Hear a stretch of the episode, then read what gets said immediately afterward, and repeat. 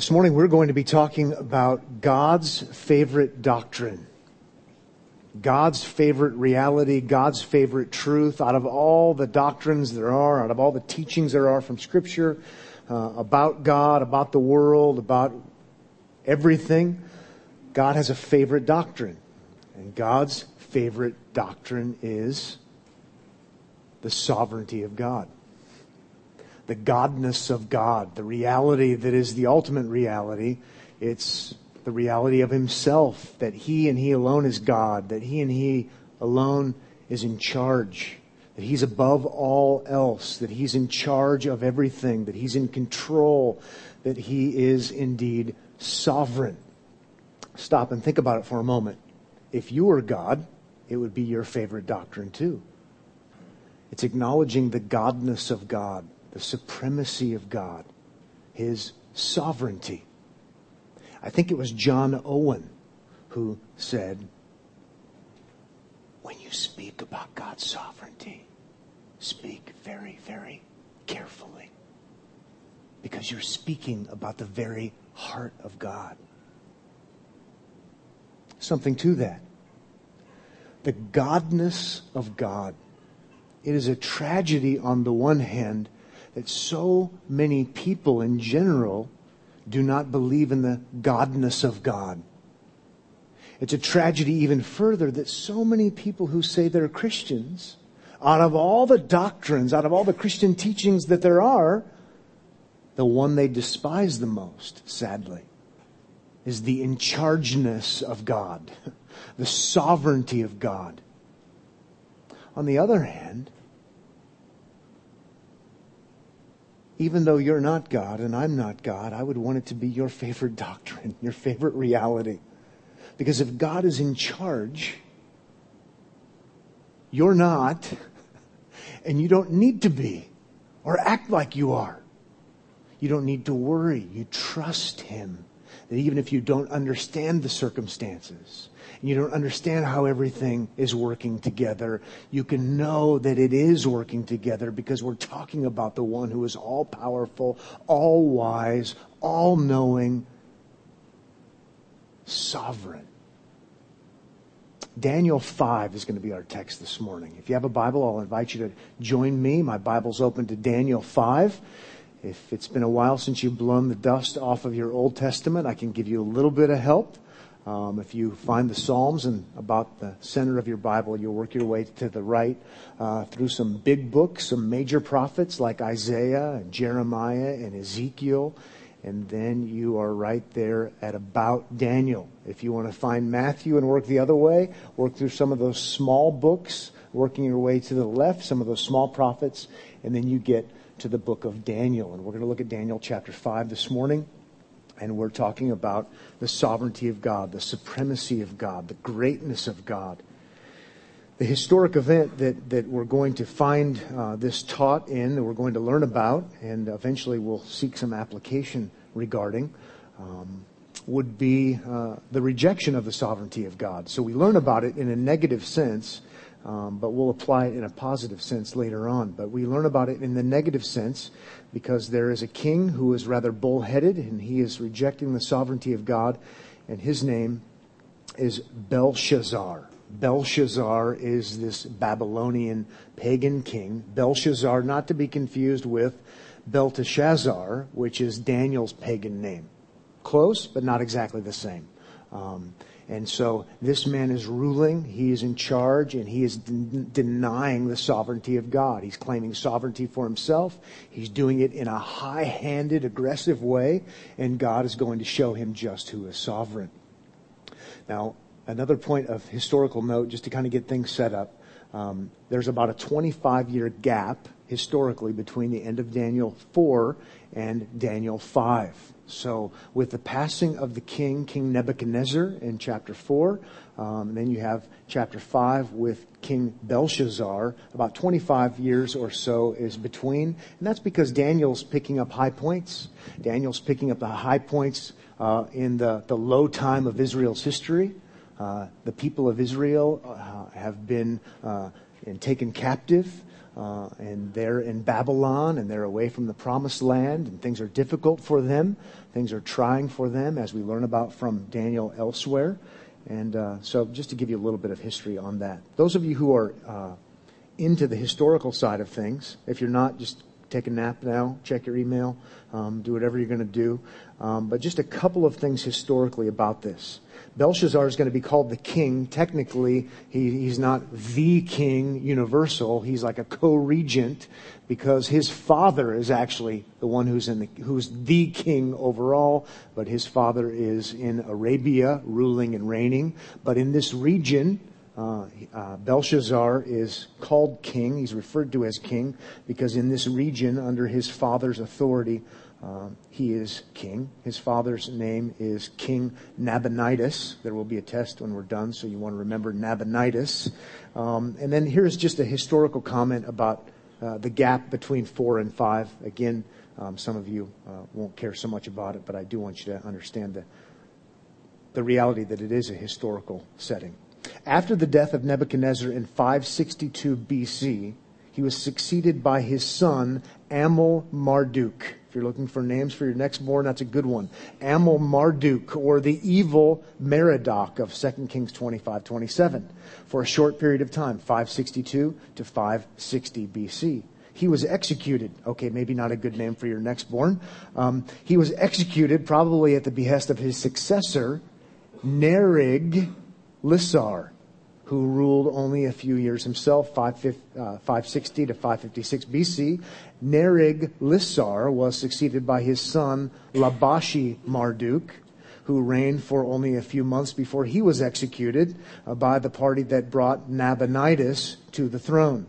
Nabonidus is recorded as the last king of the Babylonians since he ruled until the time of Cyrus, when Cyrus entered Babylon and brought his kingdom to an end, 539 BC. Okay, no more email. Um, we're going to leave the historical thing for now and move to our text. But kidding aside, I did want to fill in the gap a little bit because I love to remind you that we are talking about history historically, God was very angry when people rejected his sovereignty. Guess what? We're living in history right now. And we're human beings like these people were human beings with real birthdays and real names, and living in real places. So we're not talking about mythological figures. If we were, it would be so easy to say, then I can reject that mythological doctrine. But we're talking about people like you and people like me, and God making it clear that we should see God for who He is and acknowledge that we're not the authors of our own destinies, that we're under His sovereignty, His kingship, His rule, and there's either great, great comfort in that or it can end rather badly, like we'll see with this king, King Belshazzar. So let's jump right in now. Chapter 5, verse 1 says, Belshazzar the king held a great feast. Then it says, for a thousand of his nobles, and he was drinking wine in the presence of the thousand. It's a major party, a major event. It's not normal for him, as we would see with other kings, to eat and drink uh, amongst all of the people. But here he invites them. He has this big party, this big festival. Historians wonder, putting pieces together, whether or not this is to, to, to raise their morale, to get some encouragement going, or maybe it's sort of the Last Supper kind of thing, and let's have it go out with a bang, because what's going to happen in this chapter is they're going to be overthrown. I mean, it's imminent. It's, it's pending. It's going to happen. You could look out the windows of this well fortified city that seemed indestructible for so many years and see the enemies coming. And so maybe it's an opportunity for one last party. Let's just go ahead and live it up because we're about ready to be wiped out. Or maybe it's, maybe we can have one last final stand and let's at least have a party to, to, to, raise morale. We don't know exactly why, but you get the idea in the sense that it's all about to come to a crashing halt. We'll learn that at the very end because this king dies and the kingdom goes down. But in the meantime, they're going to have this great party. And that's what's going on here. Look at verse 2 with me, if you would. When Belshazzar tasted the wine, he gave orders to bring the gold and silver vessels which Nebuchadnezzar, his father, literally it would be his forefather, because it's not his immediate father, but he's in the line, his predecessor, forefather, ancestor, had taken out of the temple which is in Jerusalem, so that the king and his nobles, his wives, and his concubines might drink from them. I mean, in case you're kind of slow on the uptake like I am, this is where you're meant to go, oh, uh-oh. Right? He's a conqueror. or, or, or his forefather was a conqueror and, and conquered Jerusalem and took the, we might call it holy hardware, that was meant to be used for the worship of the one true God and he says, you know what? Go to the storehouses and get those things that the Jews considered so priceless and get them and we will get drunk and have a big party using those things associated with the so-called one true God. It's high-handed. It's aggressive. Then he says in verse three, then they brought the gold vessels that had been taken out of the temple. Notice the double emphasis. let's make sure we understand this. The house of God which is in Jerusalem, and the king and his nobles, his wives and his concubines drank from them. They drank the wine and praised. How about this? The gods of gold and silver, of bronze, iron, wood, and stone. This, it doesn't get more high-handed in your, your in-your-face kind of rejection of, of the one true God. Not only are we going to drink from them, not only are we going to party using these things that were supposed to be holy, set aside, sacred, we're going to drink out of the gold chalice, the glass, and we're going to worship the gold God. We're just going to flex our polytheistic, idolatrous kind of mindset and worldview in your face against that creator, sovereign God, King of kings, Lord of lords that the Israelites talk about. Yikes. He's declaring his own sovereignty. I choose my gods.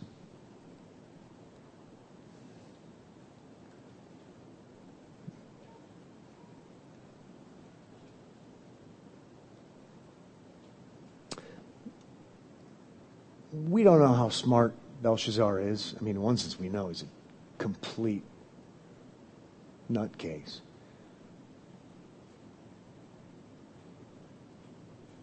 Daniel 2 records a prophecy of this overthrow. Is he putting the pieces together, saying, This is that time? I don't know. Some suggest that he is.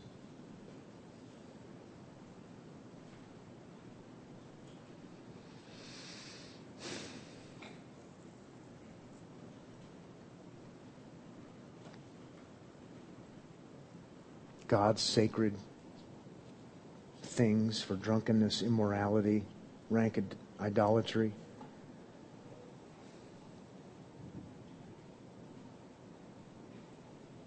If he knows it, if he remembers what was said long beforehand prophetically, it does just give us a little glimpse into the human heart that we already know about from other scriptures. God is showing himself to be God, this one true God is. Peek out of the blinds and see the enemy is about ready to take us down. Just as this God said.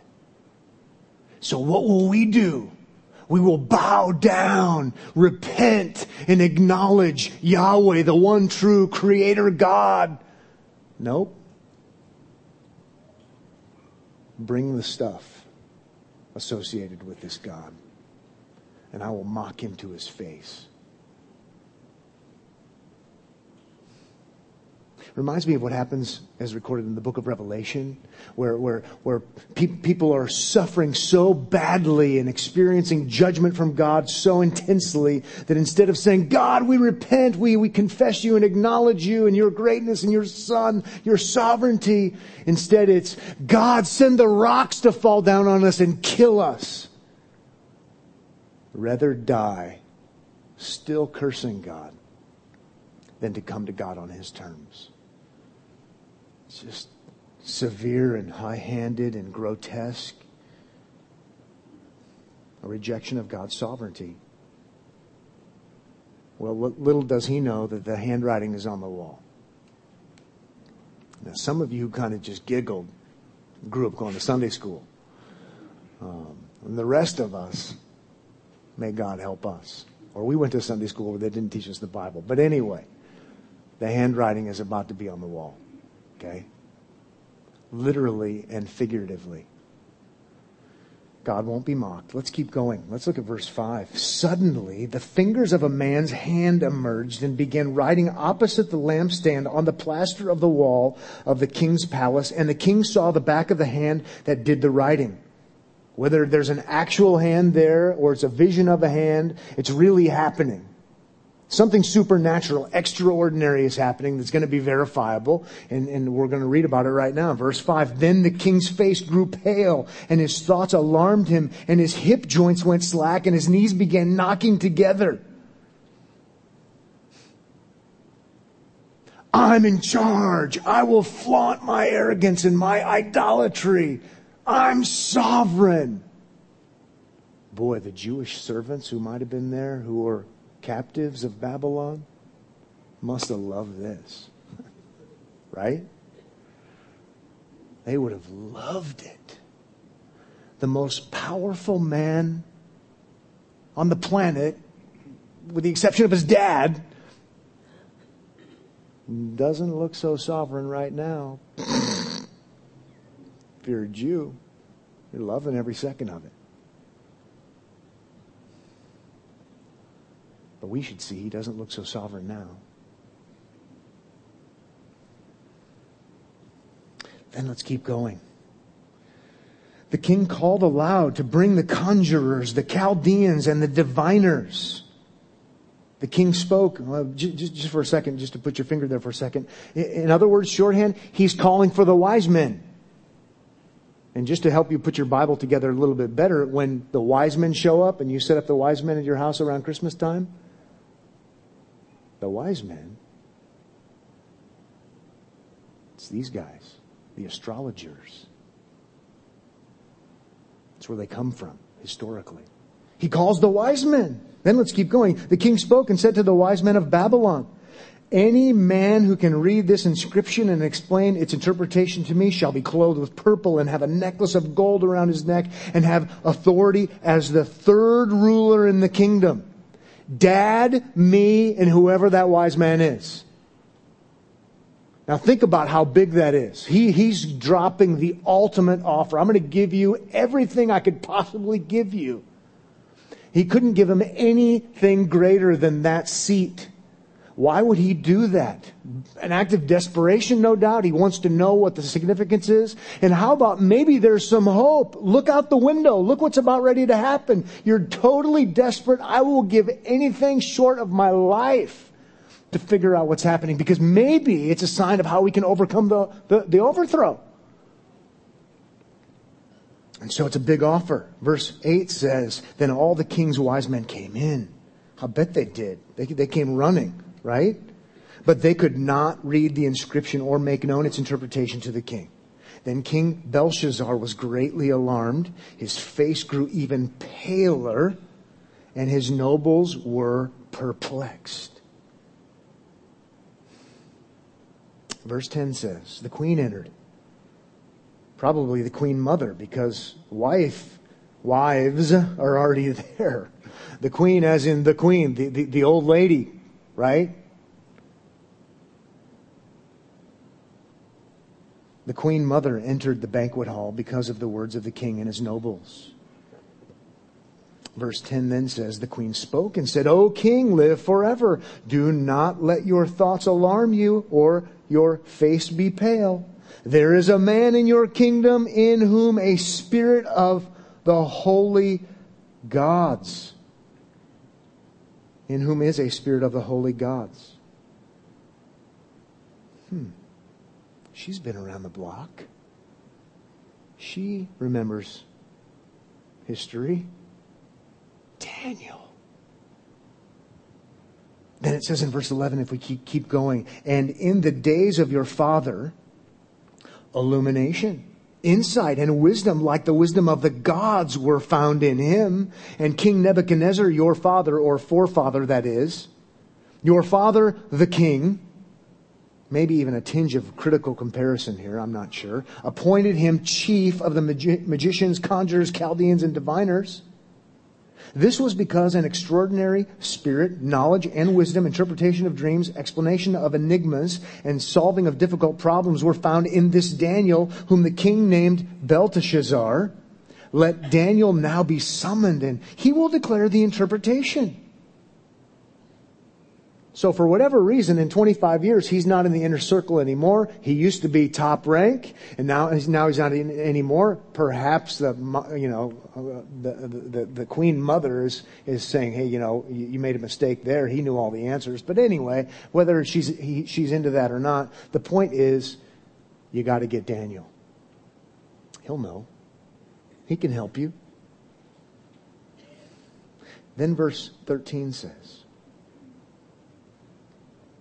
then Daniel was brought in before the king. The king spoke and said to Daniel, Are you that Daniel who is one of the exiles from Judah? Whom my father the king brought from Judah? Now I have heard about you that a spirit of the gods is in you, and that illumination, insight, and extraordinary wisdom have been found in you.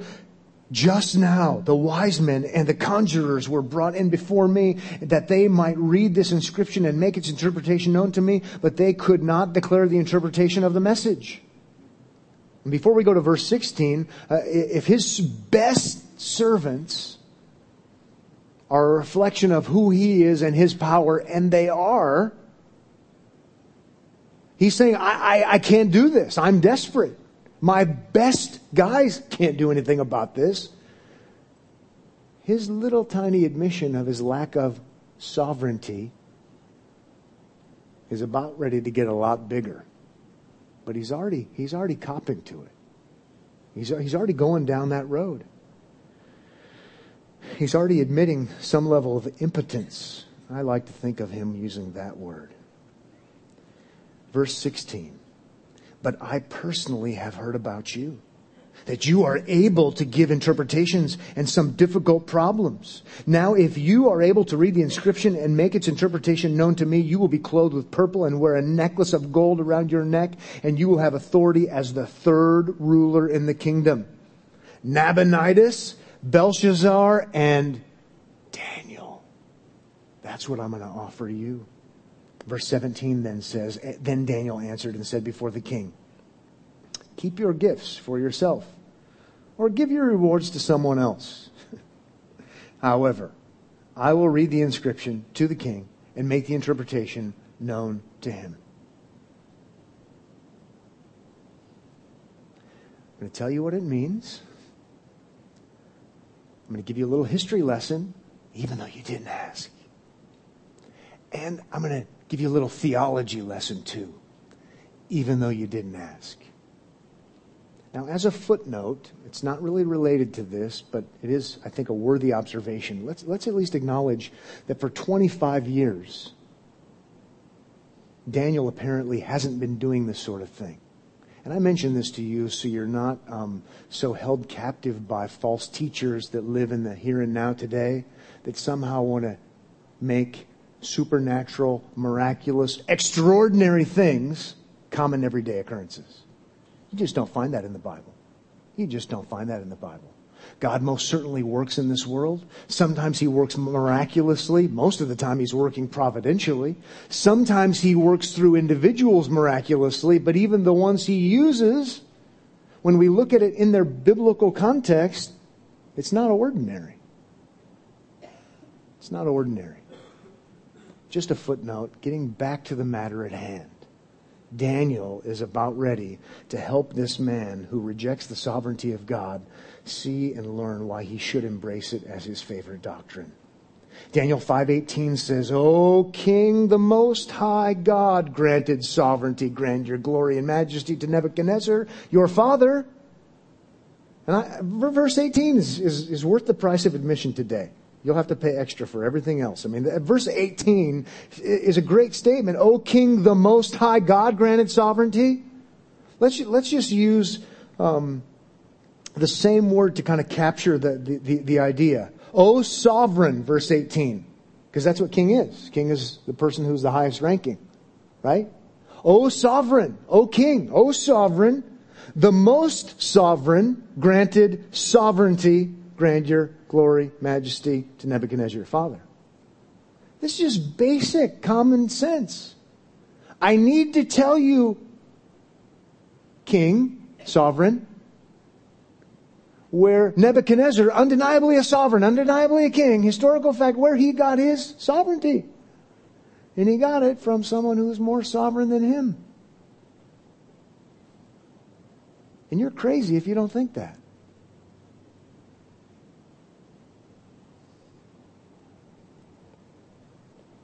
Verse 19 says, Because of the grandeur which he bestowed on him. God bestowed this grandeur on him. All the peoples, nations, and men of every language feared and trembled before him. Whom he wished, he killed, and whomever he wished, he spared alive, and whomever he wished, he elevated, and whomever he wished, he humbled.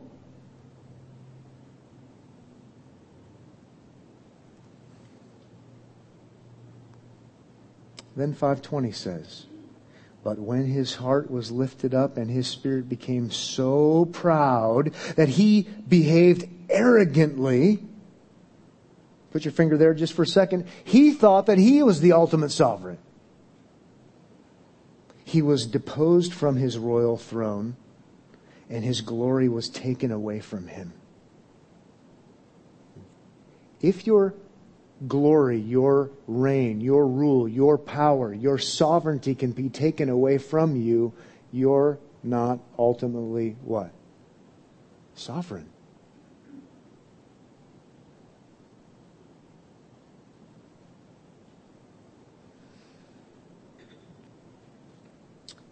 Verse 21 says, he was also driven away from mankind, and his heart was made like that of beasts, and his dwelling place was with the wild donkeys. He was given grass to eat like cattle, and his body was drenched in the dew of heaven until he recognized that the Most High, the ultimate sovereign is another way of saying it, the Most High is ruler. The Most High is sovereign, utterly sovereign, capital S sovereign, totally in charge of everything sovereign over the realm of mankind. And he and he sets over it whomever he, aha, this is more sovereignty talk, whomever he wishes. Then 22, yet you, his son, Belshazzar, have not humbled your heart even though you knew all this.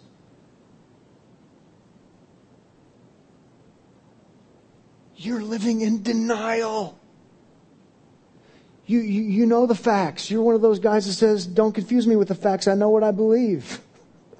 Historical fact, and you, you know it. You know what happened to him, and you know what he did, and you know, you, you know this. Don't live in denial about God's sovereignty. He's calling him out on it. Learn from history. I, I want to say, okay, let's just stop for a moment and say, it's a good idea to learn from history. It's a good idea for you and for me here to learn from history this historic occasion. It's a good idea for, for anyone, whether they're great or ordinary, to learn from history and to learn, most importantly, about the sovereignty of God, the godness of God. I mean, let everybody be put on notice here today. It's a really good idea for you to know that you're not the author of your own destiny that you're not in charge. Ultimately, God is ultimately in charge. It's a really good idea for people who are in extraordinary positions of sovereignty. It's a really good idea for people who are not in this room, who, who are powerful in the world we live in. or not so powerful, but let's just pick on the powerful for a while. For those who, who are the ultimate power people in the world today, to know that they're not ultimately powerful. And for them to think that they're ultimately powerful is for them to think insanely. They're in denial. They're in denial of reality and they're in denial of history. They're foolish. Doesn't make any sense. We're all accountable. We're all under God. Now, again, by way of application, if you, if you embrace the sovereignty of God, you say, this, this is wonderful. This is great. I can trust Him, even though I don't know exactly what's happening. If you're having a beef with the sovereignty of God and saying, you know what, I just, well, it's really good for you to see this guy.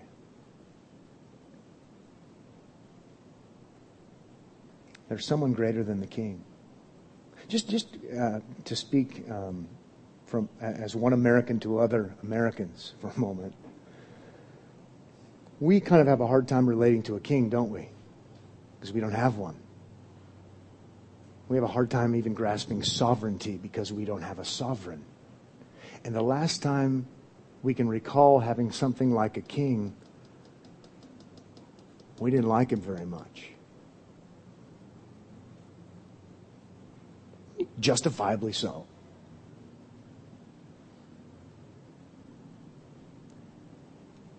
But think about how hard it is for us as Americans to embrace the reality of a king. Because it's in our American DNA to despise kings. Because we are Americans. And sometimes it's hard for us, apart from God's grace, to go from rejecting any kind of sovereignty to embracing true, genuine, perfect sovereignty, the sovereignty of God Almighty. But by God's grace, He helps us. There is a King of Kings and a Lord of Lords, the one true God who is to be embraced. Don't be one of those people who despises the sovereignty of God. Learn from this guy. It's a really bad idea. Be one of those people, how about this?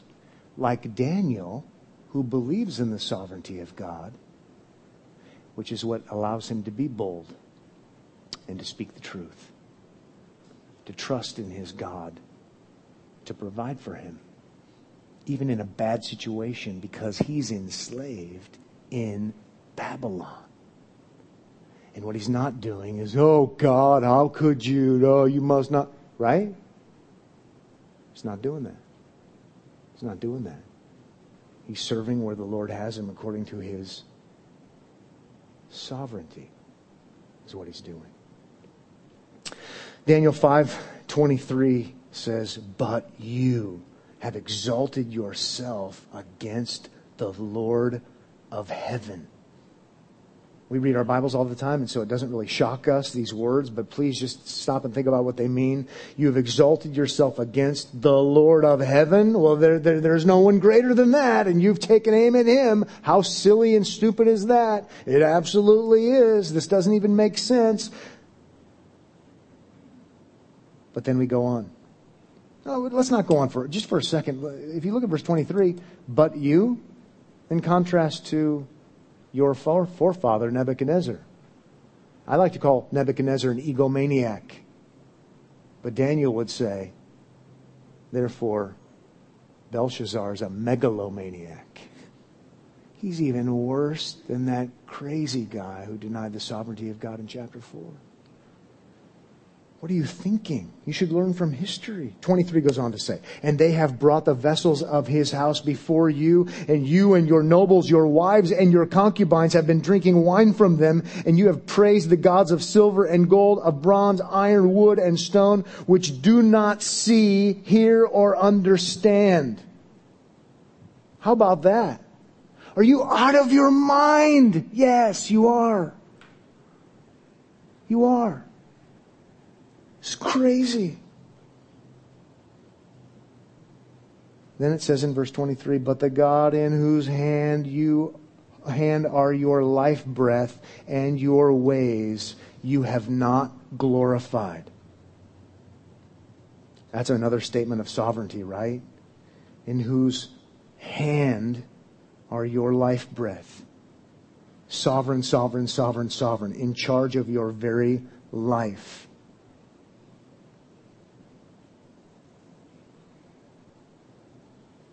Consequences come in verse 24. Then the hand was sent from him, and this description was written out. Now, this is the inscription that was written out Mene, Mene, Tekel, Upharsin. 26 says, This is the interpretation of the message. Mene, God has numbered your kingdom and put an end to it. Tekel, you have been weighed on the scales and found deficient. Peres, verse 28, your kingdom has been divided and given over to the Medes and Persians. Counted, weighed, divided. There's a little bit of changing in wording. It's because um, there's a, a, grammatical change. There's actually, they're actually the same words. It's a change in grammar. But the point is, the first word means counted, and you were numbered, and it will be put to an end. Weighed, weighed on the scales and found deficient, and divided, you're going to be conquered now. Verse 29 says, Then Belshazzar gave orders, and they clothed Daniel with purple and put a necklace of gold around his neck and issued a proclamation concerning him that he now had authority as the third ruler in the kingdom. Sometimes pagans even keep their words, and he keeps his word there. Then verse 30 says, That same night Belshazzar, the Chaldean king, was slain.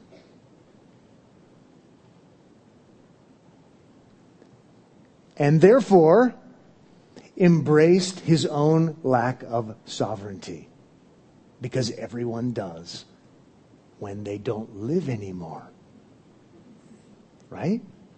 Think about it. Well, there's something you can't do. Live another second. He already told him that his life was in God's hand. It's just coming off the page sovereignty, sovereignty, sovereignty. Then verse 31 says So Darius the Mede received the kingdom at about the age of 62. The city was actually taken by Cyrus, but it was done in the name of Cyrus's uncle, Darius the Mede. 539 BC real time, real space, historic event.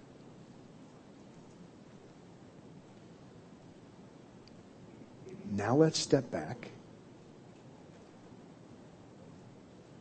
and let's talk about the insanity to act as if you can get away with anything is insane. If you're five years old or 105 years old, if you're a peasant or a prince. It's insanity. It makes no sense. But now let's come over to the other side and, and, and acknowledge that to embrace the sovereignty of God is magnificent because you're a person who's not living in denial. You're embracing reality. It's just real. You're, you're embracing what's true and what's, what's real and, and God is in charge and God is all powerful and God is in control and that has huge application. I mean, in one sense, I don't even want to go there. I just want to preach about the sovereignty of God and say, go apply it. But let me at least prime the pump. If God is totally in charge of everything, that means profound application you're not. okay?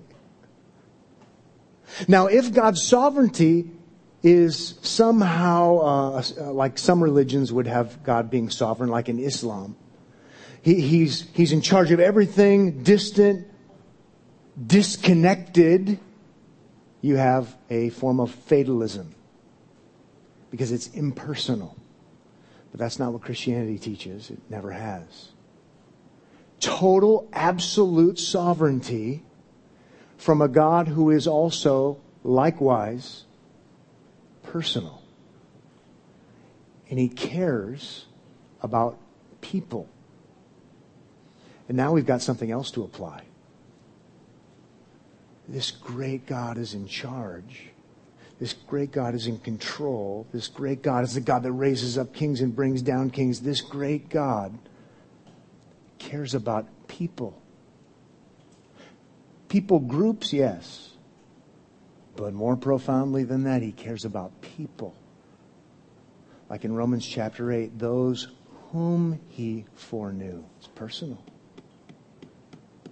Or how about Jesus? How about Jesus when he was here on earth saying, Why do you worry? I'll bounce that ball to you by way of application. If you believe in the sovereignty of God, why do you worry? You don't need to worry. As Jesus talked about, your hairs are numbered.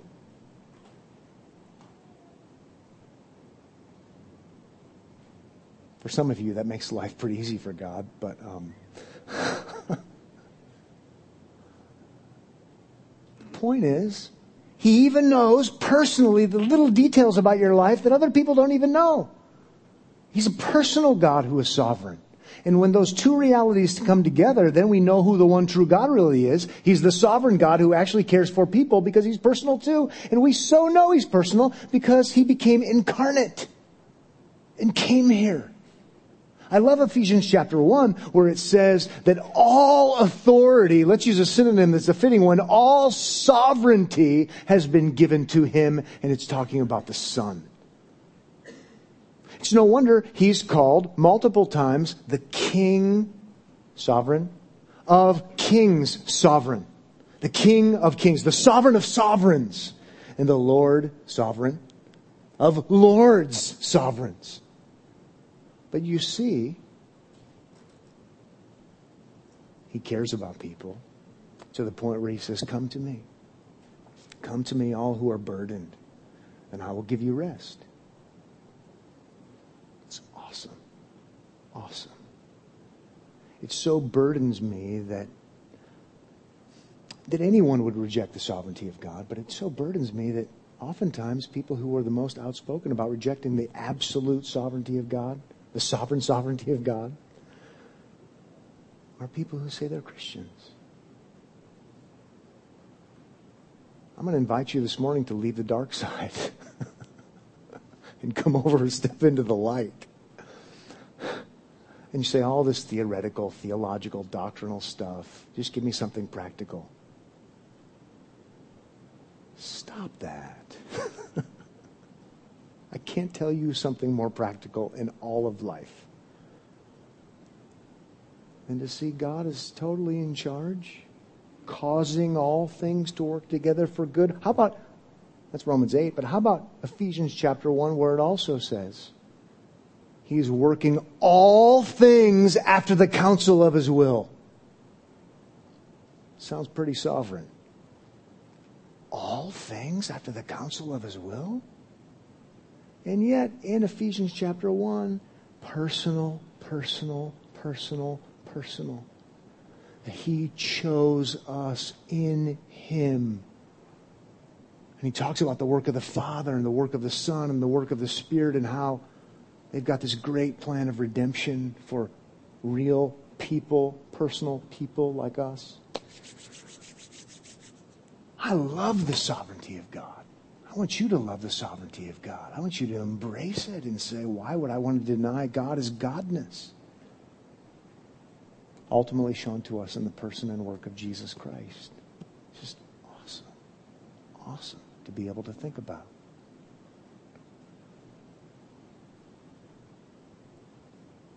Father, thank you for our time this morning to be able to consider um, your nature.